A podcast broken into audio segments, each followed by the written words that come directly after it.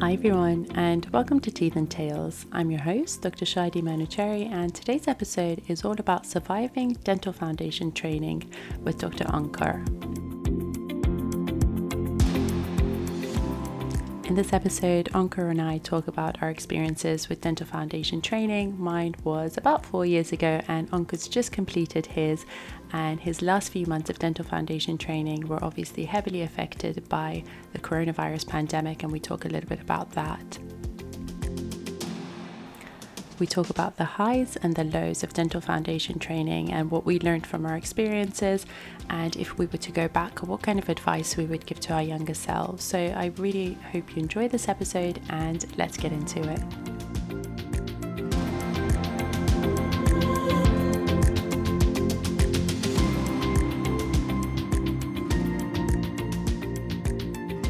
Hi, Onkar. Thank you so much for joining me today. How are you? Hi, I'm well, thank you. So nice to be on here. Um, I'm honoured, actually. Thank you so much. My pleasure. So, could you tell us a little bit about yourself, what you do, and how you got here, please? Yes, of course. So my name's Onkar. As as I feel like we know each other now. It's been it's been ages. I feel like I've known you, but I've still not met you because of Corona. But um, yeah, I graduated from King's in summer 2019. Um, did my DFT in Essex, near where I live, and unfortunately that also got cut short because of corona. So um, had the whole telephone triage and did all of that as well. And um, currently doing my dct at the eastman in oral surgery and maxillofacial which i'm really enjoying at the moment. So that's my kind of background quite quickly. And apart from that i just did a levels um, took a gap year and had the traditional route into dentistry. So yeah you took a gap year. You're one of the lucky ones who took a year out. I, I always wish yeah. I'd done a gap year. I went straight from school to uni to work, and I genuinely really, really wish I'd taken a gap year. What did you do on yeah. yours? So I was actually I my gap year was unplanned. I didn't get any offers for dentistry the first time round. Um, obviously, with it being such a competitive degree, as we all know, like I don't really think I anticipated how competitive it would be. And I think that's just that naivety of being like 17, you know. I um I had to resit a few exams in my gap year, so chemistry and geography. And I worked a few jobs and I visited my friends over at their universities. Um, I had zero offers and I missed my grades. So it was like quite a testing time and I went through like quite highs and lows. Um, but you know, at the end of the gap year, like it really made me stronger and I was able to secure all the offers after the gap year, even being a resit. And I think like that just showed me like doesn't matter what people say, like, you know, everyone in sixth form and you know, careers advisors were like, you'll never get in because you're a gap year and a resit. And, you know, it was just really demoralizing. But I'm really mm. happy that I took that gap year because I was very close to doing a random degree. Do you know what? I've spoken about this once before, but when I started dental school, in my group of friends at uni, there was five of us, and two of us got in on our first time round, and three of the girls had to retake, even though they were so clever. I think much more clever than we were, but they didn't get in first time around and they had to uh, reapply the following year. And actually, when it came to our final year exams and first year, it was so yeah. funny because me and my friend who'd gotten in first time around, we had to reset our exams because we didn't do well. Yeah.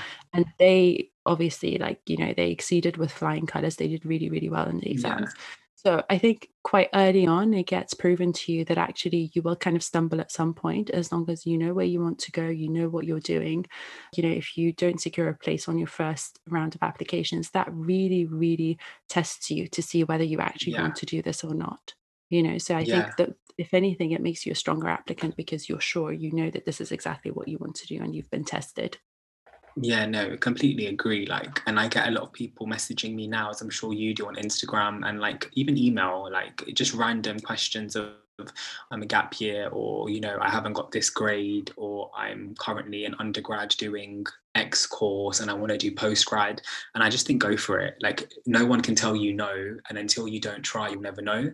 So yeah, I think that was the best thing I did was taking that year out. And I agree with you completely. Like, because I had that sort of fire in me to get in when it came to actual undergrad and starting my BDS, I was able to really work hard and have a good balance. And I never, touch wood like throughout that uni experience i never had to resit an exam because i had that experience with my a levels. So i never wanted to go through that again. So i was like i'm going to make sure i work hard. And it just pushed me a little bit harder and i'm, I'm glad i did it to be fair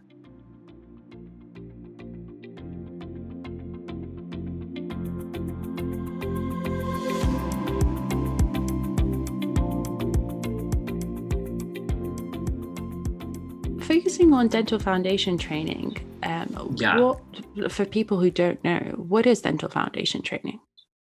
Yeah, so dental foundation training or DFT or VT, there's so many acronyms that everyone uses. It's the compulsory, well, it's kind of compulsory. It's the year that all dentists do after graduating from dental school in order to get themselves an NHS performer number at the end of it. So all that means is you finish one year of training and you can do NHS dentistry. Um, it's similar to how the doctors do their F1 year or like pharmacists do a pre-reg year. It's basically our F1. Yeah, absolutely. And I think that brings us to my next question. Is it compulsory? Well, technically it's not compulsory but very rarely do people yeah. not do it because i think even if you want to go into private dentistry further down the line it's really really good to give yourself that option of you know doing yeah. dentistry it's, it's one year and you know it's a year where you're released into the world you know into the real world yeah. of dentistry you're in a dental practice you're seeing your own patients but you have the support of an educational supervisor or a trainer so for mm-hmm. people who don't know you know during your dft year you will be assigned to a practice and in that practice you will have an educational supervisor who is a you know of an experienced dentist who you can go to for help and you will have your own list of patients you will have your own nurse but obviously you know you'll have longer appointments at the beginning and then gradually towards the end of the year you're supposed to be semi independent to go yeah. into the world so, what was your experience with the application process? Because this is going to yeah. be very different for us. So, King's and all the other universities, you know, um, you have your final year exams, you know, dental school final year exams, you have it mm. at the end of the year. With Queen Mary, so I obviously went to Queen Mary, and with with our curriculum at the time, it's changed since then. But with our curriculum yeah. at the time, our final year examinations were at the beginning of the following year. So, yeah. Part fours, essentially, which are fourth year final exams, we had to take them in, I think it was October of our final year, which is very, mm-hmm. very stressful because for those uh, for those listeners that don't know, with dental foundation training, you have to do it's almost like an exam, isn't it? The recruitment process yeah. is like an exam. So you do the different yeah. components and you have to study for it. So with us, the way it worked out in our final year was super stressful. And I still get, you know, I get stressed even thinking about it. So we had our final yeah. year exams, fourth year exams uh, during one week. And then the following Monday, we had the recruitment process for dental foundation training. And then a few months after, we had our final year exams. So it was super stressful. Whereas with you guys, you know, from King's, all the other universities, you yeah. had all that time to prepare just for the recruitment process. Yeah. You know? So we're actually enemies now because King's in Barts. So I shouldn't even be on the podcast. No, I'm joking. Um, yeah, I so it was really stressful actually. Um, we basically, as as you've said, it's the national recruitment process. So what tends to happen is it might change. This year with Corona, it was completely different, but hopefully when things go back to normal, it may resume what they did before. And what it is is essentially you get two parts. So one part is a situational judgment exam, which people are fully aware of, and, um, and there's a lot of information on Google and you know Oriel and all those sites online, um, which is essentially where you get given scenarios and you have to rank the options from most to least appropriate. Mm-hmm. And there are also options that are like best of three and questions that are kind of like yeah like i've said best of three. So that's one of the key components of national recruitment and that can be quite tricky because there's never really a right or wrong answer. You know it's quite hard.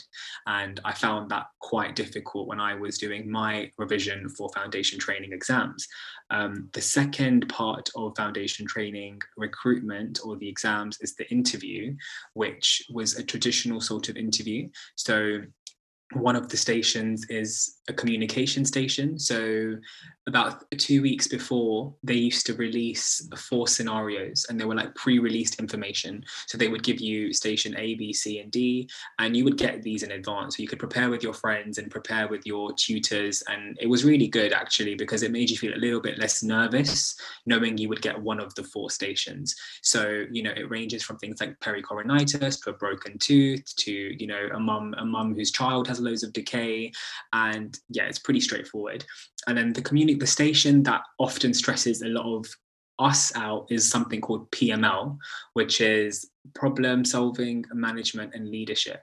And it's basically similar to like ethics and problem solving really like it says in the name so they'll give you an ethical scenario for example like a confidentiality breach or an infection control breach or something that you should be aware of how to manage and they'd ask you essentially what you would do and how you could improve on a situation that's what I, I found it was a lot of learning like it's actually a lot of information that you never think about so i don't know how you found it but i know i, I revised a lot. Like, and I had the time because, like you said, you had finals.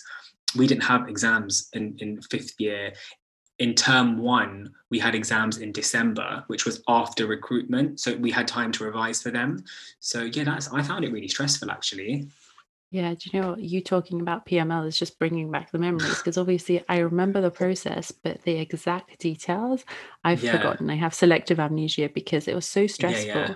You know, it's just one of those things that you don't ever think you're prepared enough because it's just yeah. so many things that they could ask you. I can't remember whether it was DFT or dental core training interviews.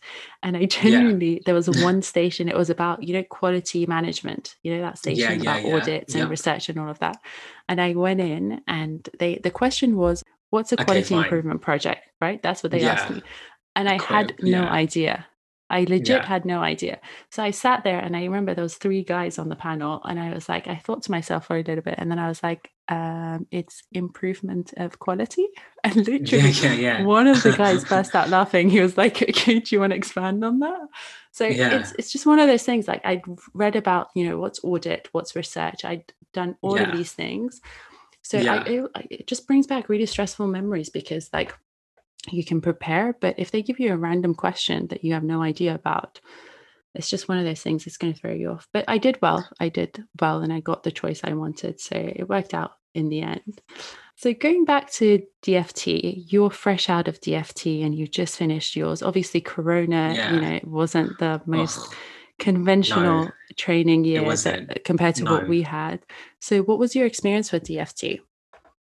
Do you know what? Like I I loved my DFT. I had a great time and I was someone who wasn't clinically very confident throughout uni. I think everyone said, yeah, the funny thing is, is like everyone seems to say this when you talk to them. Like, I actually wasn't that clinically confident at uni.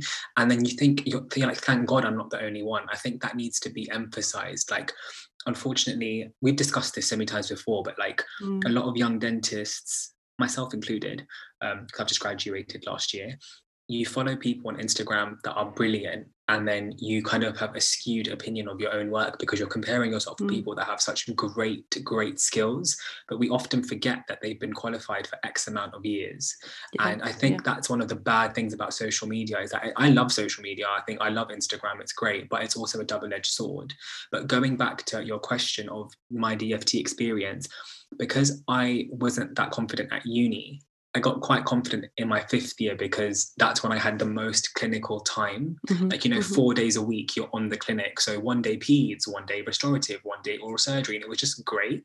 That's when I realized that, you know what, I can do this. And I'm actually not that bad at it. And I know it sounds silly to say bad at it, but when you have friends who start dental school and from third year they're already doing amazing endos because they're just naturally gifted and you don't feel like you're at that level, it's a bit disheartening. Mm. But I'm glad that I, you know, fifth year was the time. And then DFT, I just built on those skills. I had a really good time. I had a really supportive trainer. Um, and I feel like I progressed at the right sort of pace. Um, I started on like five patients a day in September, and then we moved it upwards to about eight a day by the end of September. Then by October, I was on 10 to 11. And then by Christmas, wow. I was on 14, 15. And then by end of lockdown, I was on 20 a day and wow. I'm not even so seeing those good. many patients now.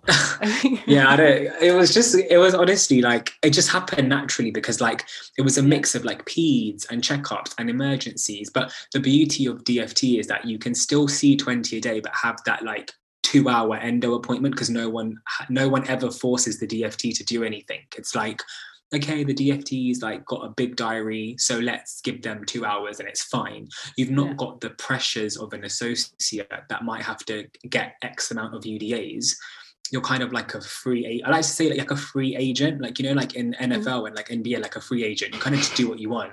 Um, it's a bit of a weird way to compare it, but you know, you kind of do what you want, but you still have all the support of the practice, and that's why I love DFT. I think it was just a great year. Yeah. Do you know what though? I think you had a good experience because I my DFT experience was a bit different to yours. It was a bit yeah. bittersweet. I unfortunately yeah. clashed with my trainer. So it right. was a bit difficult. And my practice was in, I was on the North uh, East London scheme as well. So it was in um, it was in East London. So where it was, it was a deprived area, and yeah. none of the patients spoke English. So I was having to kind of learn dentistry and do it in patients who didn't speak speak English. And my trainer Which was a bit tough easy. on me. It's never yeah. easy because you know you're taught this perfect thing of how you should communicate with patients, get consent, explain everything. And like, you know, if patients don't speak normal English, like how are you going to explain risks of an extraction or an uh, you know, root canal treatment? It was really, really difficult. And my trainer was a bit hard on me. He was kind of like, why are you so slow? And I was like, well, none of yeah. my patients speak English. What am I supposed to do? Yeah. So, but by the end of it, I kind of, I kind of picked up and learned a way around it. And actually being in yeah. a deprived area meant that I was exposed to so many like root canal treatments, extractions, dentures.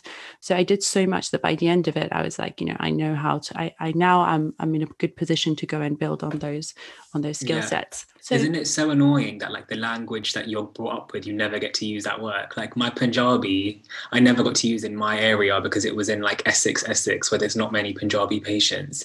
And then with you speaking like Farsi, like did you get yeah. to use it or not? You didn't get to use it, did you? Not at all. But but do you know what though? Even I think when like so I speak uh, Farsi fluently, I can read and write yeah. it.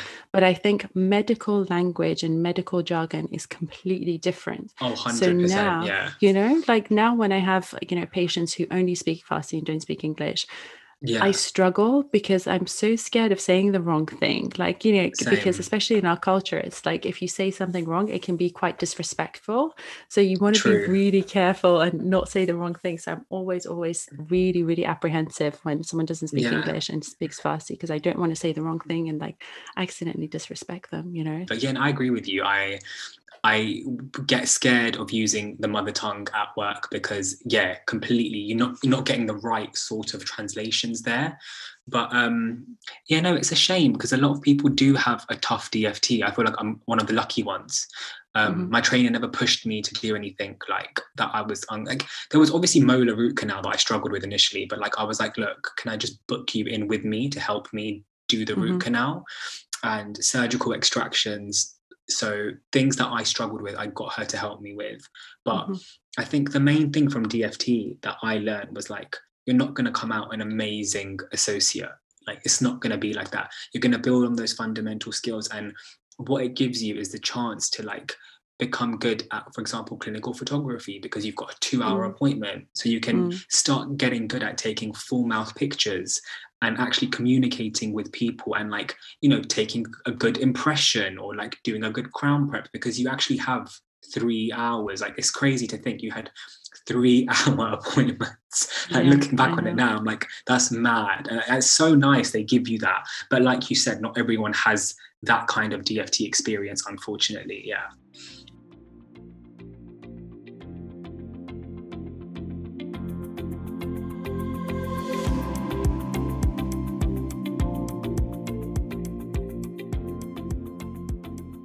what's your experience like with study days? Because I think being part of the London schemes, we're quite yeah. lucky. We get really, really good study days and we're very privileged. So, for people who don't yeah. know, during your yeah. dental foundation training year, you'll be in practice four days a week. And usually on Fridays, you will have a study day. So, you'll have some sort of, you know, you go to a hospital. So, I was very lucky. I got to go back to my home turf. I went back to Queen, Queen Mary and I had my study days there and it was so wonderful seeing everyone and it's it's a really nice day because you've worked throughout the day and then you see your you know the people who are in your scheme so you get to socialize and you learn so it's a really really lovely arrangement I think what was your experience yeah. with it Yes, this is where we're going to have differing viewpoints. With Essex, with my um, study days, they were really irregular.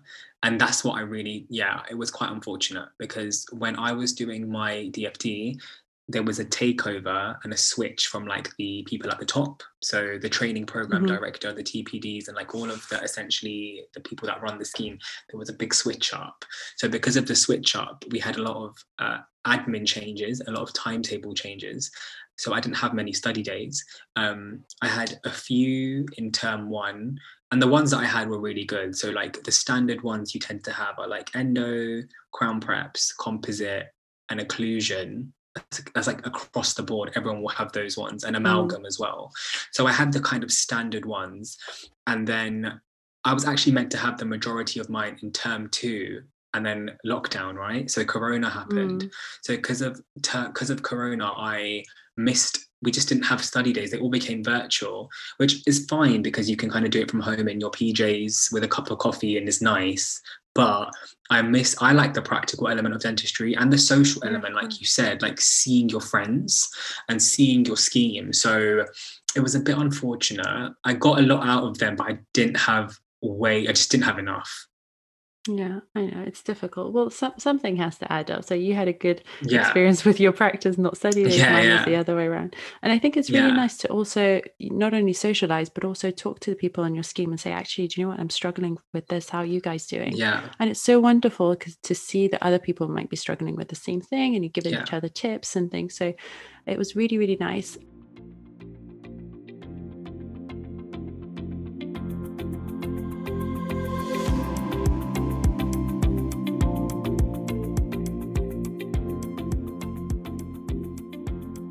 One question is for people who don't know again. So yeah. when you qualify from dental school and you've done mm-hmm. all of mm-hmm. your exams and you're in your DFT year, does that mean you're done with exams and interviews and all of that kind of stuff? Um, it can be if you want it to be. So, like, um, for example, we, w- we were just chatting about my MFDS and whatever. Mm-hmm. You can you can start doing these optional postgraduate exams. So MJDF, MFDS, you know, postgraduate diplomas um, and that is like on you right? So if you want to do it you can do it. And that's you kind of putting yourself forward for voluntary exams and interviews. Mm. again if you want to do dental core training or any sort of speciality training or exams or MClinDent again more interviews. But if you're happy after dft and you're happy with what you're doing and you get a good practice job you can stop doing exams then. That's it. You're kind of done so it's kind of a 50 50 on what you want to do, really. Yeah, I agree. I think with me, I was always, you know, I was in this wave of once I'd done DFT, I just did the interviews for dental core training. I didn't think much about it. And I did, uh, you know, luckily I got the, the choice that I wanted. So I got Guy's and I did peds and restorative for a year. And then I was like, yeah, why not? Let's apply again for dental core training year two. And I did, and I got max fax and oh, you know nice. so that that's it's very stressful. I can't wait for you to go through your training yeah oh gosh. Yeah yeah yeah. understand the stress. Um, but yeah so that meant that i was you know mjdf again it's one of those exams that you kind of essentially have to do if you want to do any kind of post postgraduate yeah. training or um, anything like now, that. So we did those. Yeah, exactly. It's it's a little bit annoying, but you kind of have to just get on with it and do it. And it comes in two parts, and it's it it does need studying. You know, it might you're still not yeah. at dental school, so if you have to retake it, the only thing you have to really think about is the cost because these exams are quite expensive for you to do. Yeah, which are. is again, yeah. I don't think it's something people realize. You know. Um, so, so, yeah, it can be the end of it. I had loads of friends from uni who did their dental foundation training and then they went into practice and they're doing very, very well now because you know they've been building yeah. that practice space and you know they're doing very well for themselves now. Um, whereas I was like, do you know what? I want to do all this training whilst I can and then see whether I want to specialize or whether I want to go into practice. So I think if I was to give advice, I would say it's good to keep your options open and see mm. how you go every step of the way because you know yeah. you might get tired of it at some point. Yeah, I'd agree, and I think like with postgraduate exams, they only open up more doors for you. So if you're like keen to specialize or keen to become a clinical tutor or educational supervisor, there's things you should consider like MJDF, like a PG cert in education. Like there's things that you should do. And with dentistry, like the learning never stops, like CPD cycles and all of these things we have to do. And um, just going back on like your DFT point as well, I forgot to say, like you in DFT, you will learn to love things that you hated at uni, if that makes sense. Because I hated pros. I was not the biggest fan of dentures. I hated them. I didn't understand them. And the irony is that I actually really, really fell in love with them during DFT because weirdly enough, so many of my patients needed dentures. And it was like, just I didn't know because I had an upstairs surgery and the other VT had a downstairs surgery and he wasn't getting enough dentures and I was. And I was like this makes no sense but fine. So I had a weird weird a weird need for dentures in my DFT and then I just fell in love with them. So like don't shut the doors that like I hate endo I don't want to do it or I hate dentures because yeah. that's when you learn the most. And I feel like even though I had a shortened year there's so much I learned from those like seven months or whatever it was, you know, and even telephone triage, like that taught me skills I didn't even know I needed. like TikTok making skills. I've seen your video like TikTok, on TikTok triaging. Yeah. yes, like TikTok and how to take a good Instagram story. no, do you know what? I, I 100% agree with you because I had the same exact experience with pediatric dentistry. So, as an undergrad, yeah. I just didn't like pediatric dentistry. Although I love children and I get on really well with yeah. them, I just didn't like pediatric dentistry because I think the outreach that we had for peds was a very old school clinic. And yeah. I just didn't I just didn't enjoy it. You know, it was on Thursday mornings, you know, our tutor wasn't particularly enthusiastic. So I just didn't have a good experience.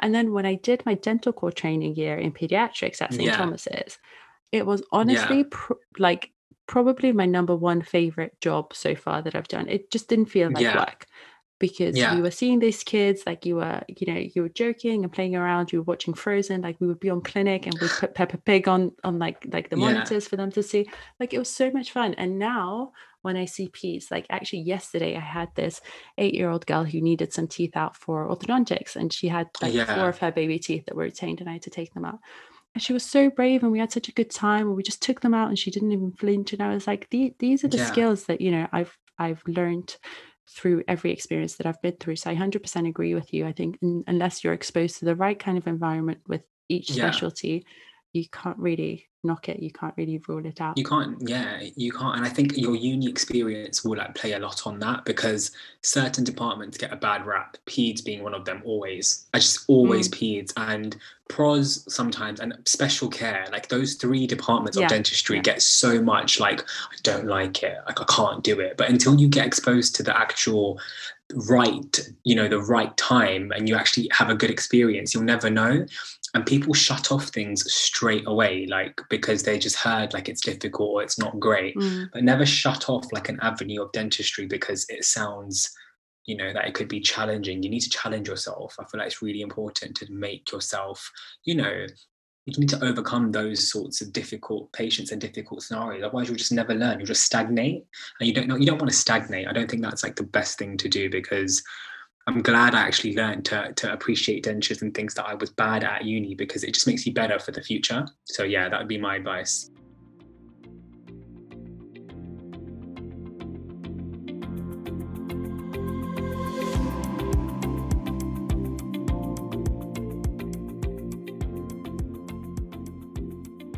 Speaking of advice, this is one question I ask all of our guests, and I want to ask you. But what is the one piece of advice you would give to your younger self? I would probably say not to fixate on what people say about, you know, how I may not get in or how, you know, it's going to be a difficult journey or, you know, dentistry is not what it was like X amount of years ago. Yeah. Um, enjoy the experience and like know that every journey has its own outcome and you will get there in the end like i wish i could just tell myself when i was like 17 like when i was not doing well in exams like you're going to make it and you will be mm. like you know loving your career and you'll be doing a dct post that you thought you would never even get because you know it's crazy to think you go through all of this these teachers and people telling you you're not going to get in and it really does impact you yeah. And it shouldn't, you know, they, teachers should actually be there to encourage you and uplift you. So I wish I could just tell myself, like, don't worry, onks, you'll be fine. You'll get in and you'll love your career and you'll be like just loving work every morning. And that's not to say like I don't have days where I get up and I'm like, oh gosh, like I've got a surgical eight this morning. Like I, I still have those times when I get a bit anxious about work, but you learn how to overcome those anxieties and um, yeah just go with the punches and every journey has a great like a, the right outcome that's what i would tell myself Yeah, I would 100% agree with you. I think there's been times where, you know, whether it's a job or whatever it may be, that at the time you think you really, really want it and you don't get yeah. it for some reason beyond your understanding. And actually, in my experience, only time will tell why that didn't happen. And there is a yeah. silver lining and everything, and everything does, as mushy as it sounds, everything does no, really yeah. happen for a reason you know yeah, and yeah. and you might not necessarily know that reason at that time so just wait until you understand because there will be a time where it will be proven to you why that thing had to happen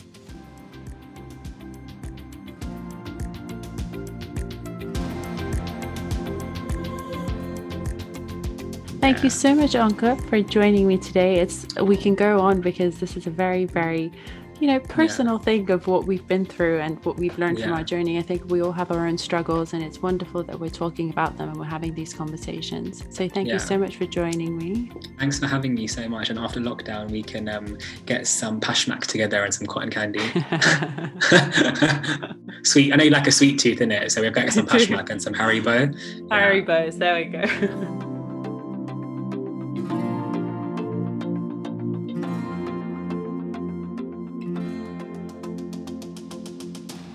I really hope you enjoyed that episode and hopefully learned a few things about dental foundation training. Please, please learn from our mistakes if you are a dental student and due to graduate into dental foundation training. So try and make the most of this year if you can and don't make the mistakes that we did.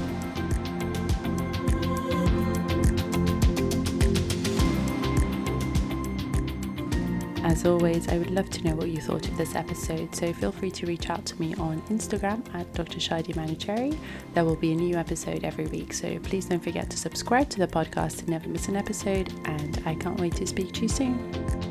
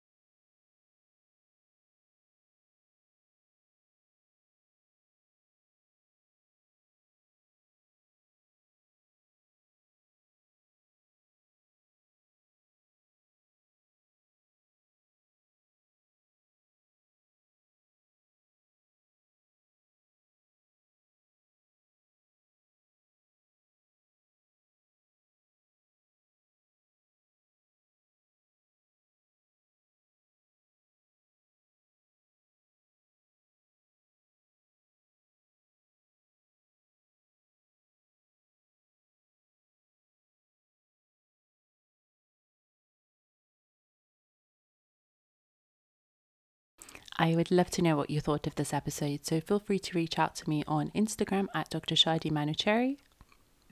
There will be a new episode every week, so please don't forget to subscribe to the podcast to never miss an episode, and I can't wait to speak to you soon.